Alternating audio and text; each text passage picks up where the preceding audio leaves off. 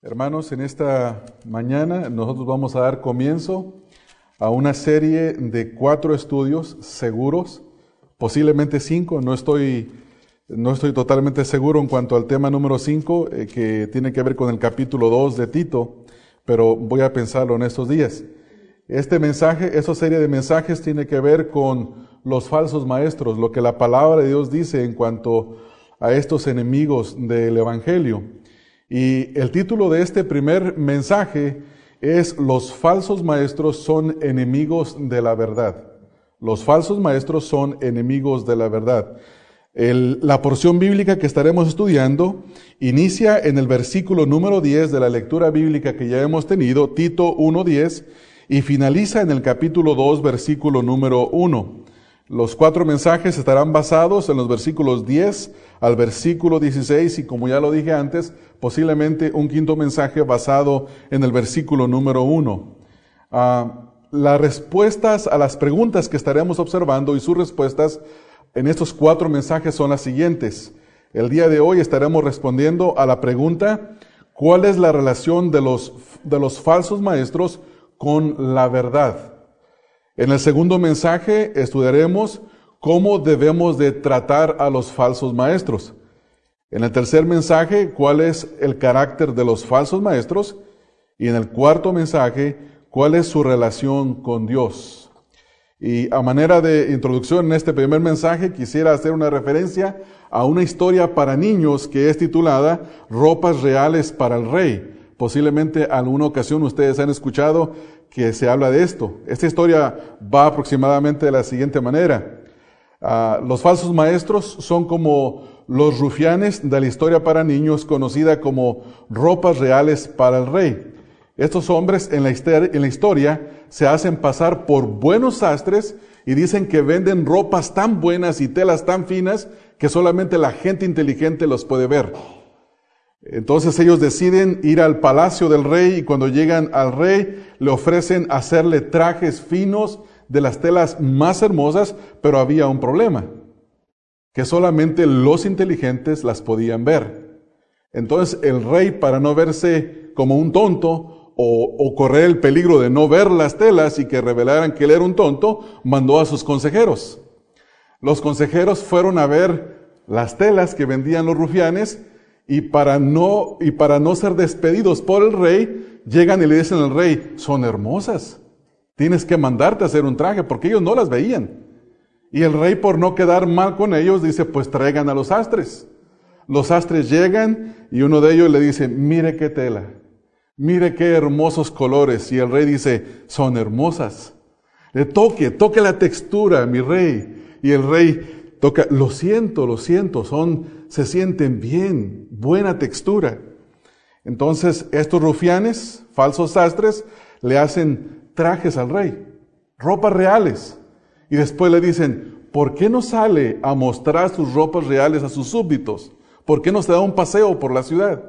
Entonces el rey sale acompañado de sus seguidores y la gente empieza a verlo al rey y sabían la historia de las, de las ropas que solamente las podían ver los inteligentes y la mayoría de la gente sabían que el rey estaba desnudo y sin embargo decían, qué bien se ve. Hasta que un niño exclama y dice, está desnudo el rey.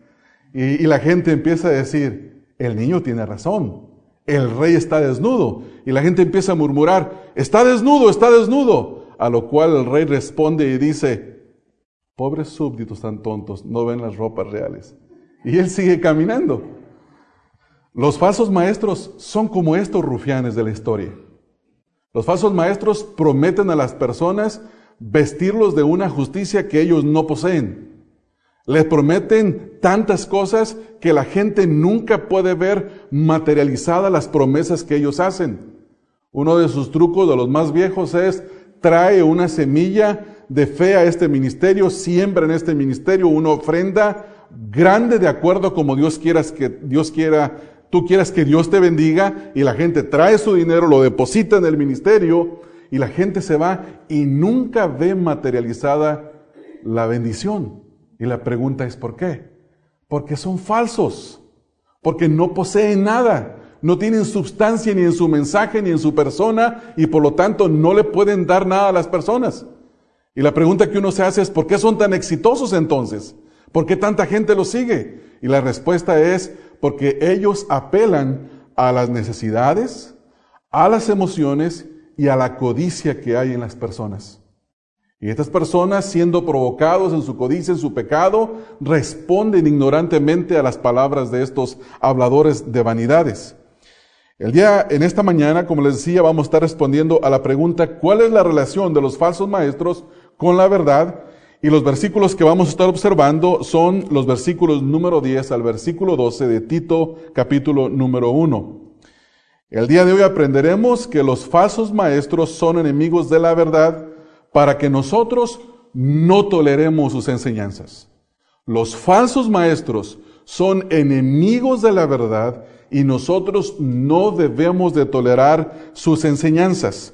Dos cosas vamos a aprender acerca de estos versículos. La primera es que los falsos maestros siempre se van a oponer a la verdad. Siempre se van a oponer a la verdad. Versículo número 10. Y en segundo lugar, que los falsos maestros solo se les debe tapar la boca. A los falsos maestros se les debe de tapar la boca, versículos número 11 al versículo número 12. Comenzamos leyendo nuestra historia, en nuestra, no, no la historia, en la palabra del Señor. La historia ya la terminé. Versículo 10 dice, porque hay muchos, dice el versículo, hay muchos contumaces, habladores de vanidades y engañadores, mayormente los de la circuncisión la primera cosa que observamos, hermanos, es que los falsos maestros son muchos. Y antes de entender por qué Pablo está diciendo esto, déjenme hablar un poco acerca del contexto. El apóstol Pablo le pide a Tito, uno, un hombre fiel en el ministerio, que era compañero juntamente con Timoteo, le pide que se quede en una isla que se llamaba Creta. Esta isla tenía aproximadamente 250 kilómetros de largo y 50 de ancho y estaba llena, había muchas ciudades en la isla. Era una ciudad muy idólatra, muy pagana, pero había aparentemente muchas congregaciones. Y si usted lee conmigo el contexto, en el versículo número 5 le dice Pablo a Tito, por esta causa te dejé en Creta para que corrigieses lo deficiente y establecieses ancianos en cada ciudad, así como yo te mandé. Entonces, de los versículos número 6 al versículo número 9, nosotros encontramos las características para los ancianos que debían de pastorear estas iglesias en Creta. Las características tienen que ver con su testimonio hacia los de afuera, con su vida moral, su vida íntima, en su familia, la relación con sus hijos, su carácter personal, su carácter moral, y entre estos requisitos, en el último de ellos, en el versículo número 9, le dice lo siguiente, el anciano o el pastor tiene que ser retenedor de la palabra fiel, es decir, del Evangelio. Dice, tal como ha sido enseñada. Quiere decir que tenía que ser un hombre que conociera bien la palabra de Dios así como fue enseñada. No le cambiara, no le agregara, pero luego nos dice con qué propósito. Dice, para que también pueda exhortar, y escucha la siguiente palabra, con sana enseñanza y convencer a los que contradicen. Entonces, eh, los ancianos que eh, tenía que establecer Tito en las congregaciones tenían que tener esta característica. Conocer bien la palabra de Dios, conocer bien el Antiguo Testamento, conocer bien el cumplimiento en la persona de Cristo, en el Evangelio, y saber comunicarlo, no solamente para enseñarlo, sino para que cuando alguien se levantara en la congregación hablando algo opuesto al Evangelio, ellos tenían que corregir con sana doctrina. Es interesante cómo la, el término que se utiliza aquí, sano, tiene que ver con salud, con higiene, con aquello que es saludable. Y nosotros entendemos por este término que el Evangelio produce vidas sanas espiritualmente hablando. Pero los falsos maestros tenían un mensaje que era insalubre, enfermizo y contaminaban la vida de las personas. Por eso eh, Tito tenía que saber cómo utilizar la palabra de Dios para poder eh, contradecir, perdón, para poder exhortar y enseñar a los que contradecían. Ahora, comenzamos en el versículo número 10 y nos dice que los que contradecían eran muchos, eran muchos. Había en todas las congregaciones no unos cuantos, sino que eran muchos. Un poco en contraste como lo que le pasó a Timoteo cuando se quedó en Éfeso. En primera de Timoteo 1.3, Pablo le dice a Timoteo, por esta causa te mandé que te quedaras en Éfeso para que mandaras a algunos que no enseñaran diferente doctrina. Sin embargo, a diferencia de, de, de Éfeso, en Creta estaba lleno de falsos maestros. Dice la escritura que eran muchos. Eran muchos, no solamente eran unos cuantos, eran demasiados. Estos falsos maestros se reproducían en las congregaciones así como sale la hierba en el campo. Usted sabe cuando un campesino labra la tierra, la prepara, lo deja lo más limpio posible y luego después viene y pone buena semilla. Pero él sabe que al plantar la buena semilla, al poner la buena semilla, siempre va a salir la hierba. Y esto es algo que todo campesino conoce, por eso se prepara. Y hay un proceso, como por ejemplo cuando se siembra el maíz, la primera cosa que se hace es se siembra y después pasan un arado pequeño con una media reja y le llaman la escarción. Eso es voltear la tierra un poco para evitar que no salga mucha hierba. Después de eso, vienen con un asadón y empiezan a remover la hierba que está entre las plantas. ¿Por qué? porque la mala hierba le quita toda la vitamina, todo el nutriente de los minerales a la planta para que pueda crecer saludablemente. Cuando no se remueve esa hierba, lo único que ocurre es que finalmente la milpa o la planta no se desarrolla como se debería de desarrollar y su fruto es demasiado pequeño. Así los falsos maestros tenían que ser removidos de las congregaciones. Tenía que eh, Tito taparles la boca, quitarlos, callarlos. Y esto es lo que él le manda hacer. Hoy en día, hermanos, para nosotros no hay mucha diferencia en esto. Nosotros tenemos falsos maestros en la televisión, en la radio, en el internet, en todas partes. Por todas partes brotan, así como la hierba. Y el trabajo nuestro como pastores es hacer lo que hizo Tito y tratar con estos, con estos uh, hombres, que eran hombres que abundaban. La segunda cosa que vemos en el versículo dice, porque hay muchos, y luego se describe su carácter.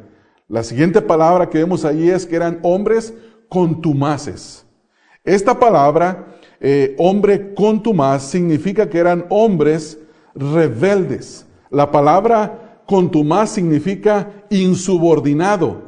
Es un término militar.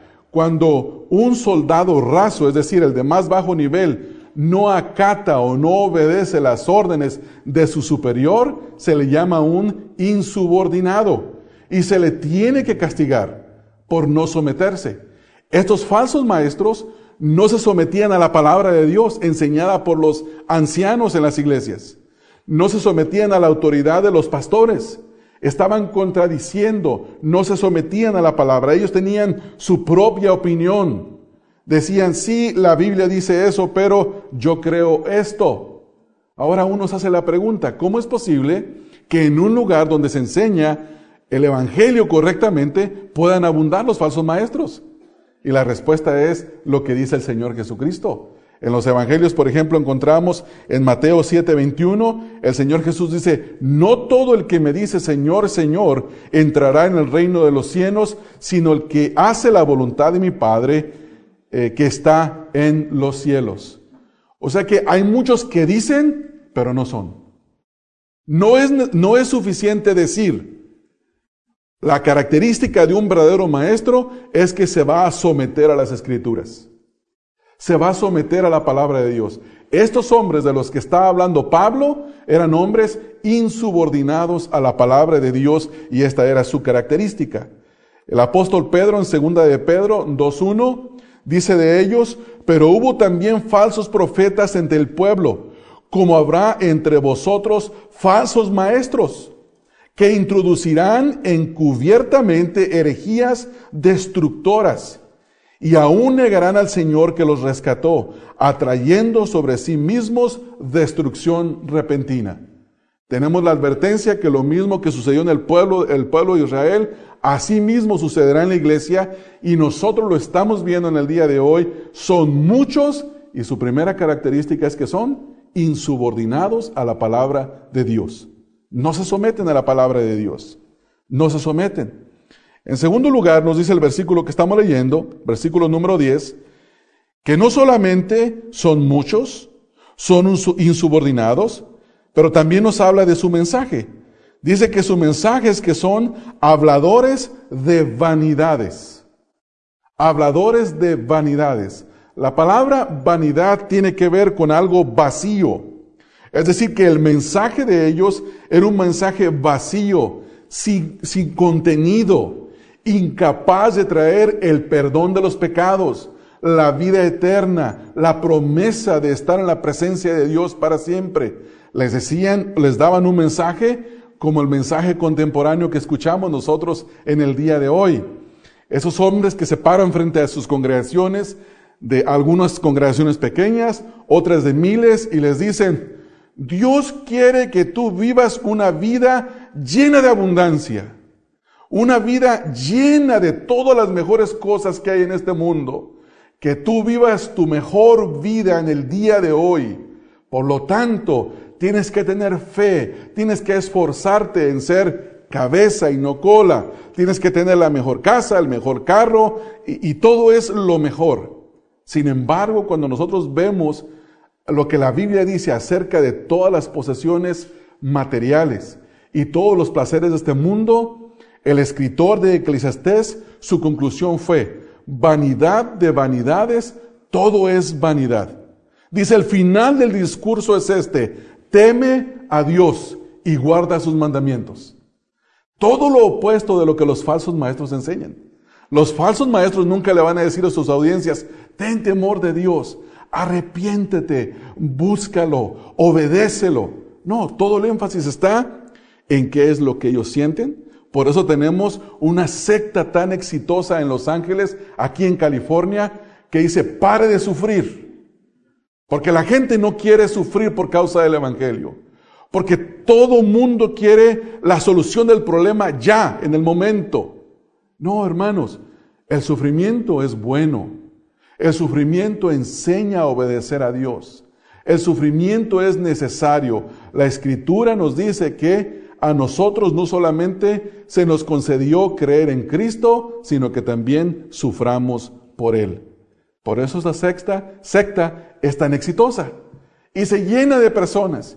Un fin de semana le venden un pedacito de la estaca de la cruz de Cristo, otro fin de semana le ofrecen una rosa de Sarón, otro fin de semana agua bendita de Israel, otro fin de semana aceite, otro fin de semana hay campaña de liberación y traen una bruja para que les hable de lo que es el ocultismo y les dice, de eso los queremos librar. Y la gente está ahí, la gente está ahí, siendo engañada. ¿Por qué? Porque eso es lo que quieren. Otro grupo de personas se les habla de la prosperidad económica, de tener todo lo que pueda en este mundo. Y ellos están ahí porque eso es lo que quieren escuchar. Quieren saber cómo desarrollar el máximo potencial en la vida. Por eso tenemos falsos maestros como en Miami. Hay uno que dice, dice, mire, usted venga, escuche la palabra que tengo hoy por ahí, que tengo hoy para usted y va a perder peso. Hermano, nosotros nos reímos, pero eso es cierto. Y llegan los gorditos queriendo perder peso y no pierden nada. No, hermanos. Y él dice, mire, mire, vea mi fajo y empieza a sacudirse el fajo. No puedo hacer lo que él hace. Él está delgado. Empieza a sacudirse el fajo, hermanos, y dice, perdí siete libras anoche. Y son modas, y luego pasa eso. Y luego vienen con otra cosa nueva, y la gente que hace, siguen escuchando. ¿Por qué? Porque son muchos, son insubordinados a la palabra de Dios, y su mensaje, ¿cómo es, hermanos? Vano. No tiene contenido, no tiene sustancia. Y esto es lo que la escritura nos dice. Estos hombres hablan vanidades, Un hombre hablador de vanidades es uno que habla sin sentido y que solo es charlatán. Y eso es lo que son todos ellos. Hablan sin sentido y son charlatanes. Ellos prometen que en sus campañas de sanidad lo van a sanar a usted de cáncer. hermanos, ningún hombre puede sanar a otro hombre. Si hay alguno que puede hacer un milagro es Dios, pero ellos no tienen la capacidad de hacerlo. Hay gente que ha sido defraudada. Hemos visto documentales donde una señora llegó con su hijo enfermo, no recuerdo ahorita la enfermedad que tenía. A este niño lo entrevistan 10 años después y el niño sigue peor en su enfermedad cuando públicamente el niño pasó al frente y dijo, me siento sano. Y el falso maestro dijo, es que está sano. Hoy has recibido tu sanidad. Cuando los falsos maestros se les confronta con el video que ellos pusieron en el internet y luego graban el testimonio del niño y le llevan los dos videos, se los pone enfrente, la primera excusa es que no tuvo fe. No tuvo fe. Échale la culpa, ¿verdad? Échale la culpa a la persona. Esa es su manera de que ellos se excusan. Pero ¿qué dice la escritura? En segunda de Pedro 2.17 dice, estos son fuentes sin aguas, nubes empujadas por la tormenta para los cuales la más densa oscuridad está reservada para siempre. ¿Cómo se ilustra aquí? ¿Cómo ilustra Pedro a los habladores de vanidad? Dice que son fuentes sin agua. ¿Alguna vez usted ha visto una fuente sin agua? No las fuentes hechizas, hechas por los hombres. Estoy hablando de los manantiales, donde alguien cuenta, mira, en ese lugar el agua brotaba en abundancia y ahora lo que usted ve es unas cuantas piedras y un hoyo seco. No tiene agua. Sí es una fuente, pero es una fuente sin agua. Los falsos maestros son fuentes sin agua, son nubes que no tienen contenido, no tienen agua y son empujadas por la tormenta. Ahora, ¿qué es lo que les espera? Dice la escritura que les espera la más densa oscuridad reservada, no por un día ni dos, para siempre. Ellos vivirán su mejor vida hoy, hermanos, porque tienen todo lo mejor. Ellos engañan a sus seguidores y les dicen, ¿quieres ser exitoso como yo soy? ¿Quieres tener un reloj de oro como el que yo tengo? ¿Un traje eh, Armani como el que yo cargo? ¿Un carro Rolls Royce como el que yo tengo? Trae una semilla de fe a este ministerio. Son descarados, tremendamente descarados. Uno de ellos en una estación de radio que fue expuesto, llama a una señora y le dice, yo estoy llamando para pedir que oren por mi hijo, por sanidad, tiene cáncer. Y la primera cosa que le dice el falso maestro, en lugar de decirle a la señora, lamento mucho que tu hijo tenga cáncer, espero que Dios te fortalezca, le dice, hermana, ¿con cuánto vas a pactar el día de hoy? Ay, pastor, pues fíjese que casi no tengo, nada más tengo 100 dólares. No, es muy poco para una sanidad de cáncer. Y la señora, yo no sé cuánto mandó. Hermanos, eso es triste. Eso es negociar con esta pobre gente. Son hombres habladores de vanidad. De los falsos maestros le prometerán el cielo, le prometerán la tierra, pero nunca le cumplirán esas promesas. Jamás las van a ver materializadas. Son hombres falsos con un mensaje vano. Entonces, no solamente son muchos, son insubordinados son habladores de vanidades y en cuarto lugar dice el versículo, engañadores. Son engañadores. Su propósito de ellos es engañar y ellos lo saben. Ellos saben bien lo que están haciendo. Los falsos maestros son seductores de la mente. Esto es lo que significa la palabra engañar. Seducir a alguien en su manera de pensar. Alguien puede tener un justo juicio en su mente, pero lo hacen creer que esa no es la realidad y lo engañan en su manera de pensar. La palabra engañador significa trastornar la mente, confundirla. Estos son hombres que se alejaron de la verdad y alejan a otros de la verdad. Romanos capítulo 16, versículo 18, Pablo dice, porque tales personas no sirven a nuestro Señor Jesucristo, sino a sus propios vientres, y con suaves palabras y lisonjas engañan los corazones de los ingenuos. Hermanos, ¿no se le hace muy parecido esto a, la vida de los falsos maestros? cómo, cómo en la televisión los exponen que van a una cruzada de milagros a otro país y se quedan en hoteles donde pagan 10 mil, 12 mil, 13 mil 500 dólares por noche la habitación. O sea, no son habitaciones, son mansiones en un hotel.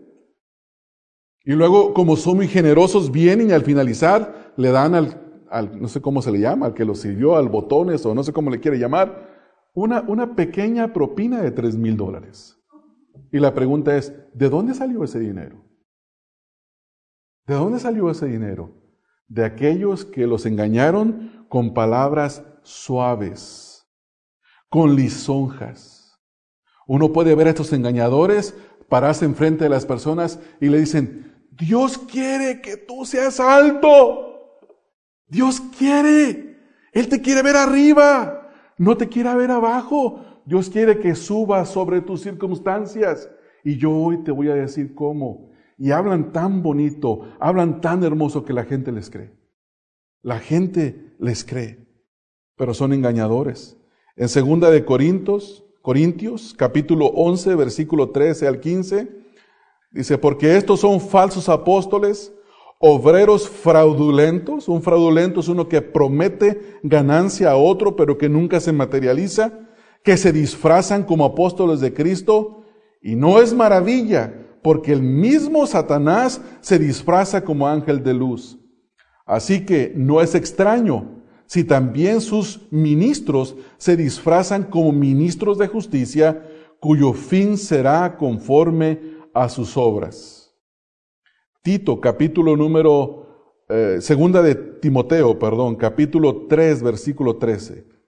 Segunda de Timoteo 3, 13. Mas los malos hombres y los engañadores irán de mal en peor, engañando y siendo engañados. ¿Por qué dice esto la escritura? Porque ellos saben que el mensaje que están predicando es un robo, es un fraude. Y sin embargo llega un punto que ellos mismos lo creen. Lo llegan a creer. Alguien dijo que si tú repites una mentira lo suficiente, tú puedes llegar a creer tu propia mentira. Y eso es cierto. Eso es muy cierto. Son hombres engañadores. Uno de los falsos maestros de nuestro tiempo dice que Él enseña la verdad porque Él lo cree y porque trabaja para Él. Eso es lo que Él dice. Después de sus mensajes dice, créame lo que le he dicho. Mire, esto que yo le he dicho trabaja bien para mí, funciona para mí y funciona para mi esposa. Y en una ocasión este falso maestro contó que eh, llegó a un mall en tiempo de ventas de, fiestas especiales y que la primera cosa que hizo antes de salir del freeway fue, Señor, te pido un estacionamiento en mero enfrente de la, de la, de la puerta. Y como tengo fe, fui, manejé y ahí estaba mi estacionamiento, esperándome. Nadie estaba ocupándolo. Llegué y me estacioné. Gracias Señor porque tengo favor contigo. ¿Que acaso eso no fue lo que dijo el publicano en Lucas capítulo 18? Señor, no soy como los demás. Diezmo, ofrendo, hago. Pero hay tanta gente que lo primero que hace es, aleluya, gloria a Dios, yo quiero ser como Él. Y al salir del freeway dice, Señor, quiero un estacionamiento. Y dan vueltas y vueltas y vueltas al estacionamiento. Y por ahí a lo mejor se salió uno y le tocó que estaba detrás de él Gracias Señor. Tal vez no lo encontré luego, luego como mi pastor, porque Él tiene más fe que yo. Pero un día en mi primera oración, tú me lo vas a conceder. Qué tonteras, qué tonteras. Hermanos, cuando nuestras mentes no son regeneradas por la verdad, somos prontos a creer el error. Podemos ver esa televisión y ver a los falsos maestros y dirá, ¿será cierto? ¿Será que yo me estoy perdiendo de esas bendiciones? Allá mi pastor solo me habla de que hay que sufrir por el Evangelio, hay que obedecer al Señor, y, como que la cosa está medio dura. Yo escucho a este hombre que habla tan suave, tan, tan, tan, tan opuesto al que yo escucho. ¿Qué hago? ¿Qué hago? Ya sé lo que voy a hacer. No me puedo ir de la congregación, pero voy a escuchar a este falso maestro en mi casa. Y son seducidos por el engaño de los falsos maestros en sus hogares. Hermano, apáguele esa radio. apáguele a ese internet. No escuche los falsos maestros. Si usted no está siendo regenerado cada día, perdón, santificado cada día por la palabra de Dios, usted va a ser engañado por los falsos maestros. Si sabe que es un falso maestro, ¿por qué lo escucha? Esa es mi pregunta, ¿por qué lo escucha? Oh, es que quiero saber qué error está predicando ahora. No te preocupes, va a ir de mal en peor. Va a ir de mal en peor. Cuando han seguido la historia, o los que ya estamos suficientemente viejos, hay, hay falsos maestros. Yo recuerdo a uno que empezó a ladrar como un perro y le dijo a la gente que esa era una bendición del Espíritu Santo. Y luego empezó a rugir como un león y le dijo a la gente que era la bendición del Espíritu Santo. Y luego llegó la risa santa y la gente se carcajeaba y era la bendición del Espíritu Santo. Y luego vino el temblor santo y la gente brincaba y temblaba y era la bendición del Espíritu Santo. Y, así vienen, con modas nuevas cada día. Y la gente va una tras otra y cada vez son peores. Cada vez son peores porque la maldad de estos hombres cada día empeorará. Ahora, en el versículo número 10, dice, en primer lugar, que son muchos, que son insubordinados, que son habladores de vanidades, son engañadores, pero luego se menciona que hay un grupo específico. O sea que aparte de ese grupo hay otros, pero hay un grupo, dice, mayormente los de la circuncisión. Los de la circuncisión eran judíos que siempre estaban en contra de Pablo y del mensaje del Evangelio. Ellos decían que sí había que creer en Cristo, pero que también había que cumplir la ley. Que el sacrificio de Cristo no era completo, que era insuficiente, que había que agregarle las obras de la ley. A los hombres los mandaban circuncidarse y que cumplieran las leyes del Antiguo Testamento, cuando eso no es necesario. Eso no es necesario. Hermanos, el hecho de que tú te pongas cierta ropa no te va a salvar. El hecho de que dejes de comer ciertas comidas no te va a salvar. Si Jesucristo te salva, tú eres salvo. No ocupas de agregarle más. En Cristo estamos completos. No necesitamos de, de, observar días santos, días no tan santos, días comunes, días especiales. Eso no nos va a hacer más santo. Si tú vas a la iglesia el día de acción de gracias, y vas a la iglesia en Navidad, y vas a la iglesia en el día de resurrección, eso no te hace más santo delante de Dios. Lo único que te santifica delante de Dios es el Señor Jesucristo y su palabra. Entonces había este grupo, eran los de la circuncisión. Pablo dice de ellos en Romanos 10.3, dice, porque ignorando la justicia de Dios, escuche esto, ignorando la justicia de Dios, es decir, la forma en la que Dios salva a las personas. Dice, y procurando establecer la suya propia, es decir, las de ellos, no se han sujetado a la justicia de Dios. El que no es salvo por la fe en Jesucristo no puede ser salvado de ninguna otra manera. Solamente el Señor Jesucristo salva. No importa que tú seas una persona que crea en Cristo, pero también obedece estas ciertas cosas porque siente que creer en Cristo no es suficiente. Es como en una ocasión, estoy hablando yo con una persona que me dice, tu fe y la mía son iguales, yo no veo ninguna diferencia. Esta persona es católica y yo le dije, ¿tu fe enseña que la salvación es por gracia, por fe, en Jesucristo solamente? Y dice, sí, no, eso no es cierto. La fe católica enseña que también hay que hacer obras y hay que sujetarse a la tradición de la iglesia porque de otra manera no se es salvo. Y eso es añadirle al Evangelio. Y Pablo dice de cualquiera que le añada el Evangelio, Gálatas 3:10, porque todos los que dependen de las obras de la ley están bajo maldición. Pues escrito está, maldito todo aquel que no permaneciere en todas las cosas escritas en el libro de la ley para hacerlas. Estos hombres de la circuncisión eran hombres que afectaban grandemente el Evangelio. Fueron enemigos de Pablo toda su vida. En Galacia, en su primer viaje misionero, cuando estableció las iglesias de Galacia, en cuanto él salió, entraron los judaizantes y turbaban la fe de muchos. Por eso le dice Pablo, ¿quién los persuadió para abandonar el Evangelio? ¿Quién los disturbó? En el día de hoy, esta clase de hombres tal vez no son los judaizantes, pero su enseñanza sigue.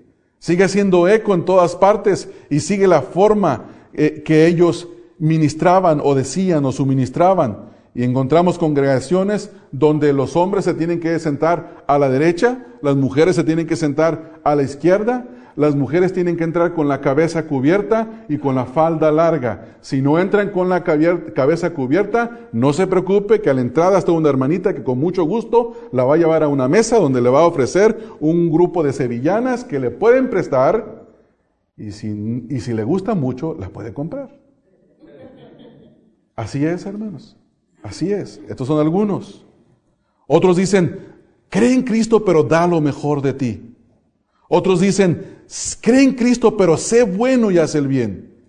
Otros dicen, cree en Cristo, pero guarda las leyes de tu religión. Otros dicen, cree en Cristo, pero practica todas las ceremonias que tu religión te mande. Estos son judaizantes modernos. Ahora, en segundo lugar, en segundo lugar, esto nos lleva a nuestro segundo punto.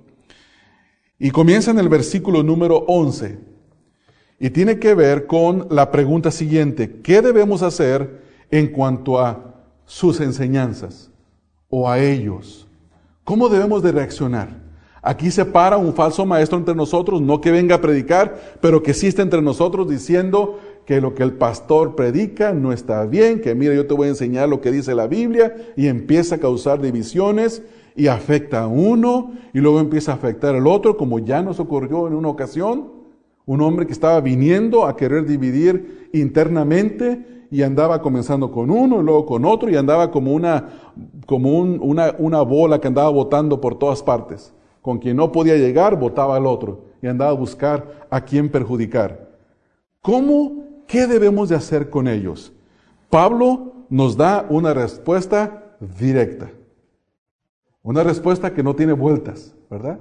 Dice el apóstol Pablo en el versículo 11, a los cuales, escuche esto, es preciso tapar la boca. Hay que taparle la boca. Oh, no, pero es que usted sabe, Pablo era así medio, medio rodón rudo. No era un hombre, no era un hombre como en el día de hoy. Hoy somos más civilizados. Hoy tenemos diálogo. Tenemos que buscar un término medio. Tenemos que tratar eh, qué poder hacer, como por ejemplo en los años 90 el documento que salió que se llamaba Católicos y Evangélicos Unidos. Y hicieron una serie de cosas en las que estaban todos de acuerdo. Todos de acuerdo y, buscaron una unidad. Y líderes conocidos que nosotros conocemos, metidos firmando este documento. Si Pablo hubiera estado hoy en este día y le dicen, Pablo, ¿te gustaría participar del documento Católicos y Evangélicos Unidos? Él diría, no, tápales la boca. ¿Cómo vas a buscar un diálogo medio entre tú y ellos? Ahora, esto no lo digo yo, hermanos. Estas no son mis palabras. Yo no soy tan audaz como Pablo. Pablo dice, tápales la boca. Tapar la boca significa literalmente ponerle un bozal a un animal. Ustedes saben, hermanos, la gente que, que está en los campos, hay gente que tiene caballos o vacas y les llaman dañeros. Dañeros significa que se brincan los lienzos como nada. Se meten por medio de los alambrados. Se meten por todas partes para comerse el maíz. A esos animales, la única solución es taparles la boca. Los falsos maestros no se puede dialogar con ellos. De, querer y que vamos a encontrar un, medio en el cual nos podemos relacionar y comunicar. Ahora, yo entiendo que a un falso maestro no le vamos a poner un voz a la, fuerza. A los falsos maestros no se les pone bozales a la fuerza. A los falsos maestros se les derrotan sus argumentos con la verdad del Evangelio, hermanos. Uno tiene que ponerse de pie en un púlpito y decirle a las personas, los falsos maestros van a estimular tu codicia. Pero la Biblia dice, el Señor Jesús dijo, que estemos contentos con tener sustento y abrigo porque Él no nos va a dejar. Que busquemos primeramente el reino de Dios y su justicia y todas las cosas vendrán por añadidura. Y luego dice Pablo en primera de Timoteo, el que no se conforma a las sanas palabras del Señor Jesucristo está hinchado, nada sabe y delira acerca de cuestiones y contiendas que no conoce. Hermanos, la palabra de Dios tiene que ser expuesta. Así se les tapa la boca a los falsos maestros. Pero no, ¿qué opina de este maestro? No, yo, prefiero no opinar. No, no, no quiero opinar. Pastor, ¿qué piensa de este? Todos tienen algo bueno. Recuerdo una época que nos trajeron un material para enseñar en la escuela dominical y yo cuando lo vi le dije al director de escuela dominical, este material no sirve. No sirve. Yo no lo voy a enseñar, no lo quiero. Otra persona le dijeron, ¿qué piensas? Y esa otra persona dijo, todo tiene algo bueno. Eso no es cierto, hermanos. No tiene algo bueno. Cuando algo está malo, está malo. Tú puedes tener un litro de agua, un litro de agua en una botella muy cristalina, y si pasa un pájaro y se echa un, una cosa ahí, aunque le haya caído muy poquito y, y lo batas y no se ve nada, no te lo vas a tomar, porque está contaminado. Hermanos, Necesitamos entender esto. ¿Qué hay que hacer? Hay que taparles la boca. Esto, esto no se hace a la fuerza. Esto se hace de una manera piadosa, exponiendo el error, a través de argumentos bíblicos bien presentados que expongan su falsa enseñanza. La palabra tapar, ya lo dije, que significa ponerles un bozal, reducirlos a silencio, reducirlos a silencio. Y es necesario hacer esto.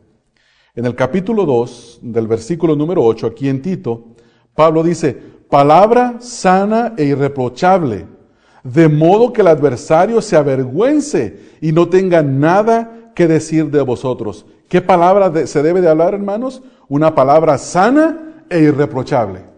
La palabra de Dios, para que el adversario se avergüence. Pablo dice, Pedro dice en primera de Pedro 2.15, porque esta es la voluntad de Dios, que haciendo bien hagáis callar la ignorancia de los hombres insensatos. Y predicar la palabra es uno de los bienes mayores que se le puede hacer a la humanidad. Ahora, ¿por qué se les debe de tapar la boca? De acuerdo al versículo, vamos a leerlo otra vez. Dice, a los cuales es preciso tapar la boca, y luego aquí nos dice el por qué.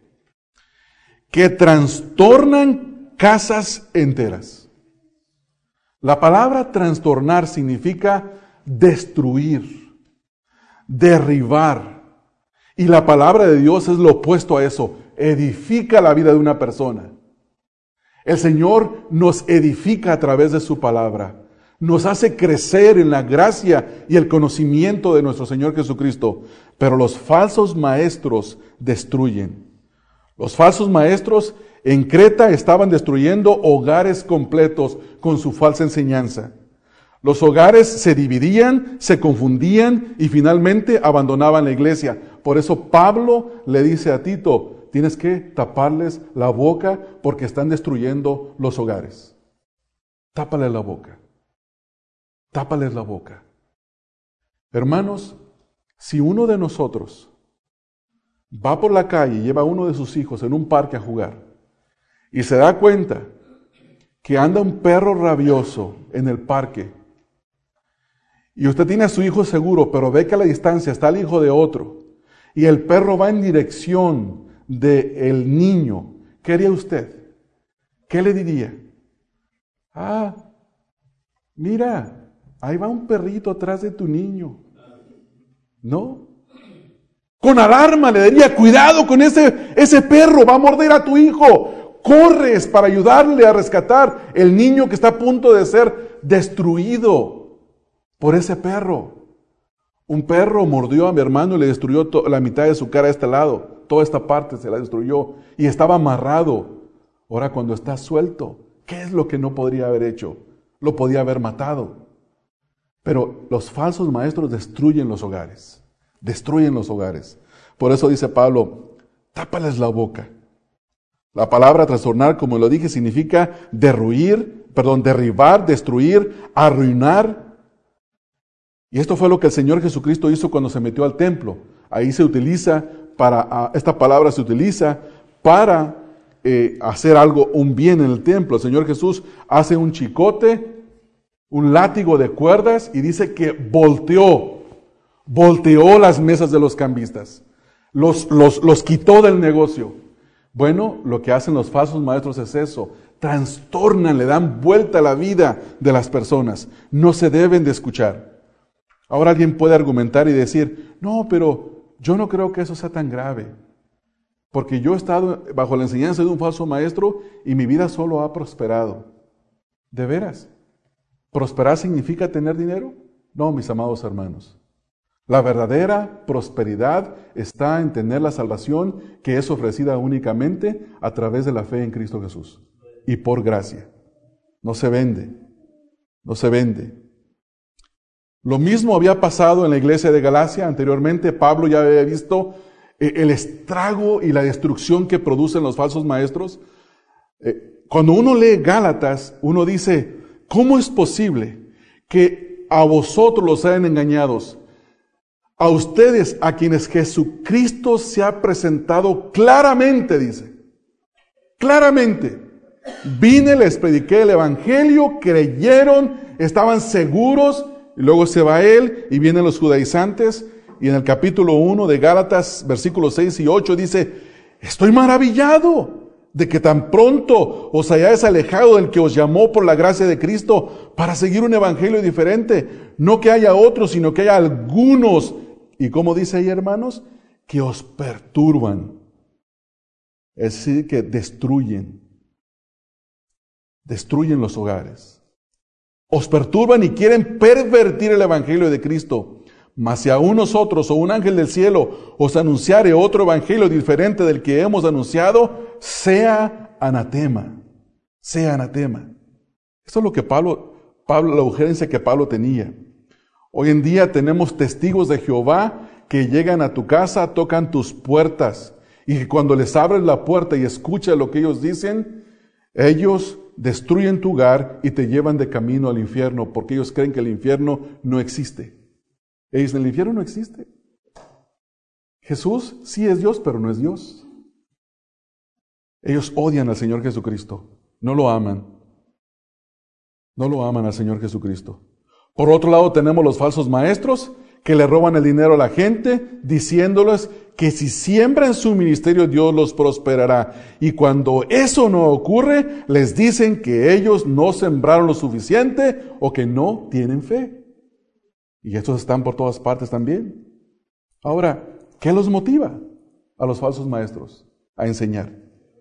La respuesta está en el mismo versículo. Dice, a los, dice, versículo 11, a los cuales es preciso tapar la boca, que trastornan cada enteras. ¿Y qué dice ahí, hermanos? Enseñan, enseñando por ganancia deshonesta. Esa es la motivación de ellos, la ganancia que van a sacar. Ahora, esta ganancia no necesariamente es dinero solamente. Ellos, hay, ciertas ganancias que ellos buscan. Una, la primera es la del dinero, buscan una manera fácil de vivir para tener abundancia de dinero. La segunda es que buscan seguidores para tener peso en la comunidad. La tercera es que buscan la aceptación de los demás líderes religiosos. La cuarta es que quieren tener un nombre y ser famosos y más y más que se podía seguir mencionando. Los verdaderos pastores no hacen esto. Dice el apóstol Pedro en 1 de Pedro 5.2, apacentad la grey de Dios que está entre vosotros, cuidando de ella no por fuerza, sino voluntariamente, no por ganancia deshonesta. No por ganancia deshonesta. Los falsos maestros Quieren dinero, quieren fama, quieren popularidad, quieren ser conocidos, quieren ser aceptados. Un verdadero maestro busca exaltar el nombre de Cristo. Entonces, estos falsos maestros enseñan, hermanos, por dinero.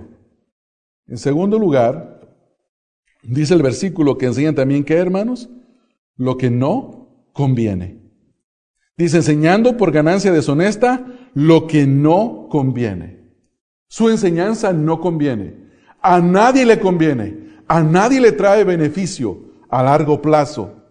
Posiblemente temporalmente disfrutes de algunas cosas, pero a largo plazo no te va a servir. Su enseñanza es temporal, no conviene. La palabra enseñanza que no conviene a nadie es por cuatro razones. La primera es porque engañan. La segunda es porque destruyen. La tercera es porque corrompen el alma. Y la cuarta, que es la peor de todas, finalmente lleva a la condenación eterna. Un falso maestro no tiene el Evangelio. Un falso maestro no puede hacer nada para salvar a nadie. Volvemos ahora al versículo número 12. Versículo número 12 dice, uno de ellos, su propio profeta, dijo, eh, Pablo está hablando aquí que había un cretense, un hombre llamado Epiminedes. Este hombre vivió 600 años antes del Señor Jesucristo, pero era considerado como un profeta, no era creyente, no tenía temor de Dios, pero según ellos profetizó. Y dijo de ellos lo siguiente, uno de los de ellos dijo lo siguiente, uno de ellos, su propio profeta, dijo, describe el carácter de los ciudadanos de Creta. Los cretenses, siempre mentirosos, malas bestias, glotones, ociosos. Nada bueno, ¿verdad? Nada bueno. Usted sabe que cada lugar se caracteriza por el tipo de personas que hay, ¿verdad, hermanos? Aunque no todo el mundo sea así, no todo el mundo sea así, pero se, se, se dice eso. Allá eh, eh, donde yo soy, mucha gente decía, en tal pueblo son así, en este otro pueblo son de esta manera, estos de acá son de esta otra manera. ¿Por qué? Porque la gente hacía una cierta fama. Ahora, ¿qué es lo que Pablo está diciendo con el testimonio de este hombre? El apóstol Pablo sabiamente cita a este escritor pagano y lo cita con el propósito de decir, mira, lo que yo digo de los cretenses es exactamente lo que su paisano dice de ellos. Y el testimonio de ellos mismos no era tan generoso. Un comentarista dice lo siguiente, para enfatizar su enseñanza, Pablo citó la obra de Epiménides, un poeta y filósofo cretense que vivió en el año 600 antes de Cristo y era considerado ampliamente como un profeta religioso para ellos. Eh, Decía que ellos eran mentirosos porque se decía que en Creta había sido sepultado el dios Zeus, y esa era la fama que ellos tenían. Decían que ellos habían sepultado al dios Zeus. De ahí es donde sale el término cretino. ¿Alguna vez has escuchado ese término? Dicen, ese es un cretino. ¿Sabe qué quiere decir? Mentiroso. Un mentiroso. En inglés es el mismo, el mismo término. En griego es el mismo término. Entonces decir que un cretino es un mentiroso, es decir, es como los de Creta, para que entendamos un poco más amplio esto. Dice que eran, los describe de tres formas. Primero, mentirosos, mentirosos crónicos, que no seguían la verdad, sino que solo seguían la mentira. No les interesaba en lo más mínimo de la verdad. Ellos, para ellos, mentir era el pan de cada día. También se comparan aquí como malas bestias. Los falsos maestros tenían un comportamiento animal, animal. Todo lo contrario a la verdad del fruto del Espíritu Santo. No había amor, no había gozo, no había paciencia, no había dignidad, no había mansedumbre, no había templanza. Ninguna de las características del fruto del Espíritu estaba en ellos. ¿Por qué? Porque no tenían el Espíritu de Dios. Eran hombres malos, corruptos. También dice el versículo que eran glotones. Esto no necesariamente tiene que ver con que eran grandes comelones, sino que contiene la idea de la autosatisfacción. Es como alguien que solo busca su propio bien personal en todas las áreas de su vida. Los cretenses pensaban primero para mí, luego para mí, después para mí y siempre para mí. Esa era su manera de pensar de ellos. Todo lo opuesto de un creyente verdadero. Un creyente verdadero, dice la Escritura, que considera a los demás como superiores a él mismo. La Escritura dice, ninguno tenga más alto concepto del que debe de tener de sí mismo, sino que considere a los demás como superiores a Él. Los cretenses eran todo lo opuesto. Pablo dice en, Tito capítulo 4, versículo 1 y 2, pero el Espíritu dice claramente que en los posteros tiempos algunos apostatarán de la fe, escuchando a espíritus engañadores y a doctrina de demonios, por la hipocresía de mentirosos, que teniendo cauterizada la conciencia. Estos mentirosos tienen cauterizada la conciencia. Y en su cauterización, en su, en su conciencia cauterizada, hacen toda clase de males. En primera de Timoteo 6:3 dice, si alguno enseña otra cosa y no se conforma a las sanas palabras de nuestro Señor Jesucristo y a la doctrina que es conforme a la piedad, luego sigue diciendo, nada sabe. Segunda de Timoteo, capítulo 4, versículos 3 al 4, dice, porque vendrá tiempo cuando no sufrirán la sana doctrina, sino que teniendo comezón de oír, se amontonarán maestros conforme a sus propias concupiscencias, y apartarán de la verdad el oído, y se volverán a las fábulas. Pero tú sé sobrio en todo, soporta las aflicciones, haz la obra de evangelista, cumple tu ministerio. Estos versículos 3 y 4 nos, nos dan la respuesta al por qué los falsos maestros son tan exitosos? ¿Por qué amontonan miles de personas? Hay gente que dice, yo creo que es la verdad porque mucha gente va ahí. No necesariamente. No necesariamente. Y con esto no quiero decir que todas las congregaciones grandes son de falsos maestros. Nunca dije eso. Porque vendrá tiempo cuando no sufrirán la sana doctrina. O sea, no la van a tolerar. Estos falsos convertidos y los falsos maestros tienen comezón de oír. Y luego los que tienen comezón de oír, dice lo que se amontonarán maestros. Hay muchos falsos maestros. Bueno, se busca en uno. Aquí en la ciudad del monte hay muchos falsos maestros. Usted puede irse a alguna esquina por ahí, se va a encontrar alguno, conforme a sus propias conscupiscencias, no de los falsos maestros, sino de los que quieren escuchar y van a apartar de la verdad el oído y se van a volver a las fábulas, a los cuentos. Es lo que quieren escuchar cuentos. Los cuentos los hacen felices. Los cuentos de cómo ellos prosperaron. Mírame a mí, ve mi éxito. Yo quiero ser como el pastor. Quiero vestirme como el pastor. Quiero tener un carro como el del pastor. Quiero tener un reloj como el del pastor. Hermanos, perdonen la repetición, pero es que esto es lo que se escucha y parece que después de 20, 30 años la gente no aprende en el sur de California. Tenemos los mismos problemas. Ahora, esto es lo que dice Pablo.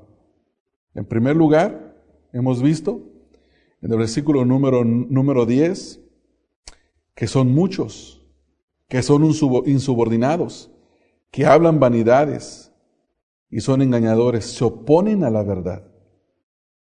Después Pablo dice que hay que taparles la boca con la predicación de la sana doctrina.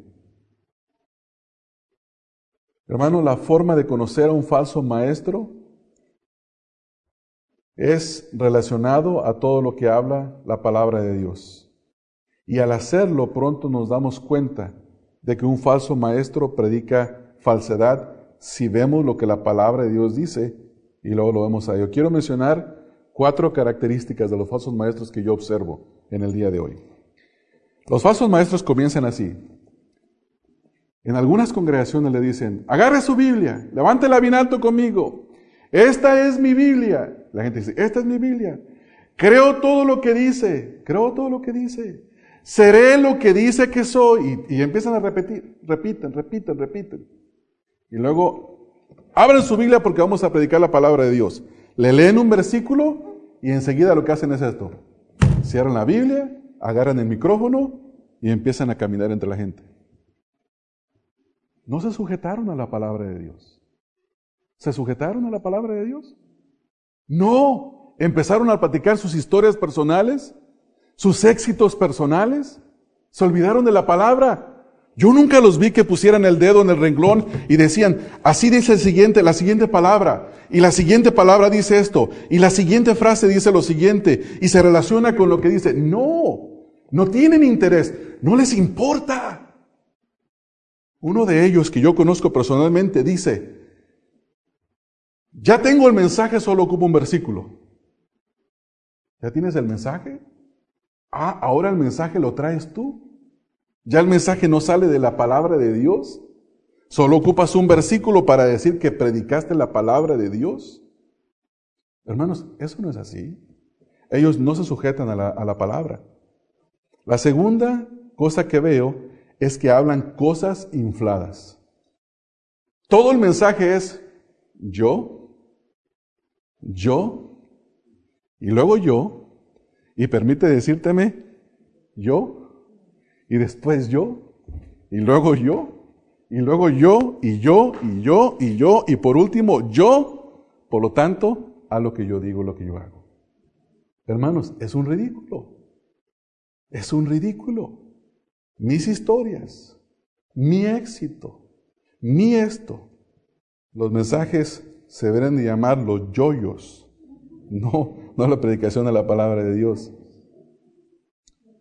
También la usan para engañar. Usan la palabra para engañar. Ellos tienen una meta, tienen una agenda y la quieren cumplir. Y la van a cumplir. Quieren un templo grande. Quieren una congregación grande. Quieren un nombre grande. Quieren ser grandes. Y a como sea, lo voy a lograr. Leí algunas misiones, lo que es la misión de la iglesia. Uno de ellos decía, quiero ser la iglesia más grande, la iglesia hispana más grande en todo el estado de California. Esa era su misión. Hoy yo pensé que predicamos el Evangelio para que las almas se salvaran y para que la vida de los creyentes sean edificadas. Pero aparentemente, para este hombre no.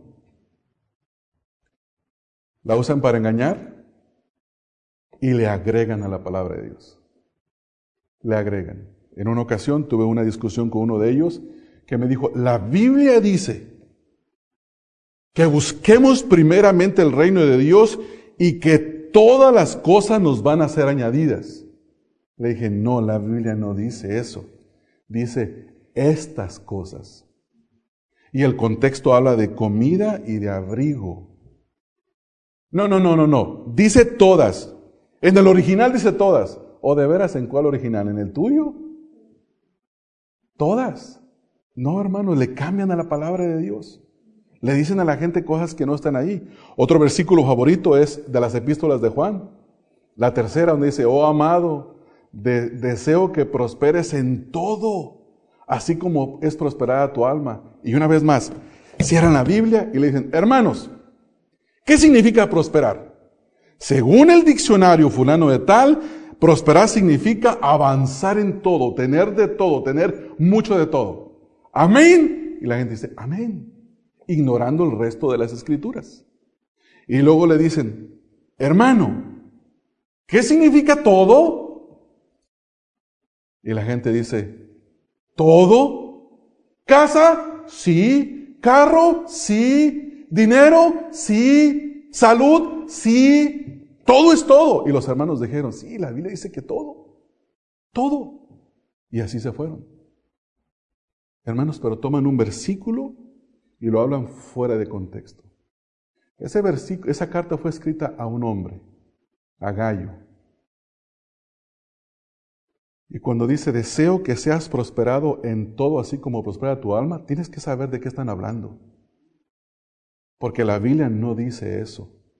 La Biblia se tiene que interpretar toda la escritura, pero ellos ya la cerraron, y como los hermanos se fueron a la palabra del pastor, hermanos, hay que identificar a los falsos maestros, hay que identificarlos. Finalmente, cuando identifica un falso maestro, hay que taparle la boca. Hay una manera muy fácil de tapar la boca. Vete, huye, huye en el momento, no te quedes hablando con él. Ahora, la respuesta mejor es conociendo la verdad, amándola, obedeciéndola y proclamándola contra el error. Hay mucho error, hermanos. Hay demasiado error, demasiado. Otro, otro error contemporáneo, ya hablé demasiado de los de la prosperidad, pero hay un error entre nosotros, entre algunos grupos bautistas del sur, algunas congregaciones quise decir, y es el Evangelio livianito. Así como hay Pepsi Light, Coca-Cola Light y todas las lights, hay también un Evangelio liviano. Y ese Evangelio liviano te dice, Dios nos ama, Dios es amor, ¿no es cierto? Sí es cierto. Y dicen los hermanos, amén. Pero si le dices, Dios es fuego consumidor y es justo, ellos van a decir, qué duro, qué duro, qué legalista, qué legalista. Un pastor me dijo a mí, la gente ya sabe que son pecadores, ¿para qué se los vas a decir? Háblales del amor, es lo que la gente necesita. No, mis amados hermanos, nosotros nos amamos más de lo que necesitamos amarlos. Por eso el Señor Jesucristo dice, ama a tu prójimo como a ti mismo, porque ya nos amamos. Es más, nos amamos demasiado. En casos, algunos, algunos casos somos hasta narcisistas. Demasiado amor para nosotros. Cosas prácticas que debemos de hacer. Número uno, apaga el radio, la televisión, el teléfono, el internet. Y digo teléfono porque hay teléfonos inteligentes que le quitan lo inteligente a la gente, porque no discierne. Si va a escuchar un falso maestro, no lo escuche. No deje en su casa entrar a ningún falso maestro. Tercer lugar, no reciba su propaganda escrita, sino entrégueles un folleto del Evangelio. Son algunas cosas prácticas que debemos de hacer. Quiero terminar, hermanos, y la próxima semana nosotros vamos a estar viendo el mensaje número dos y vamos a responder a la pregunta, ¿cómo debemos de tratarlos? Hay una forma específica y la semana que viene la vamos a ver. Vamos a orar, hermanos. Los invito a orar. Este mensaje fue predicado por Ramón Covarrubias, quien es pastor de la Iglesia Bautista Emanuel. Para más información sobre el ministerio Estudia las Escrituras, visita la página www.estudialasescrituras.org.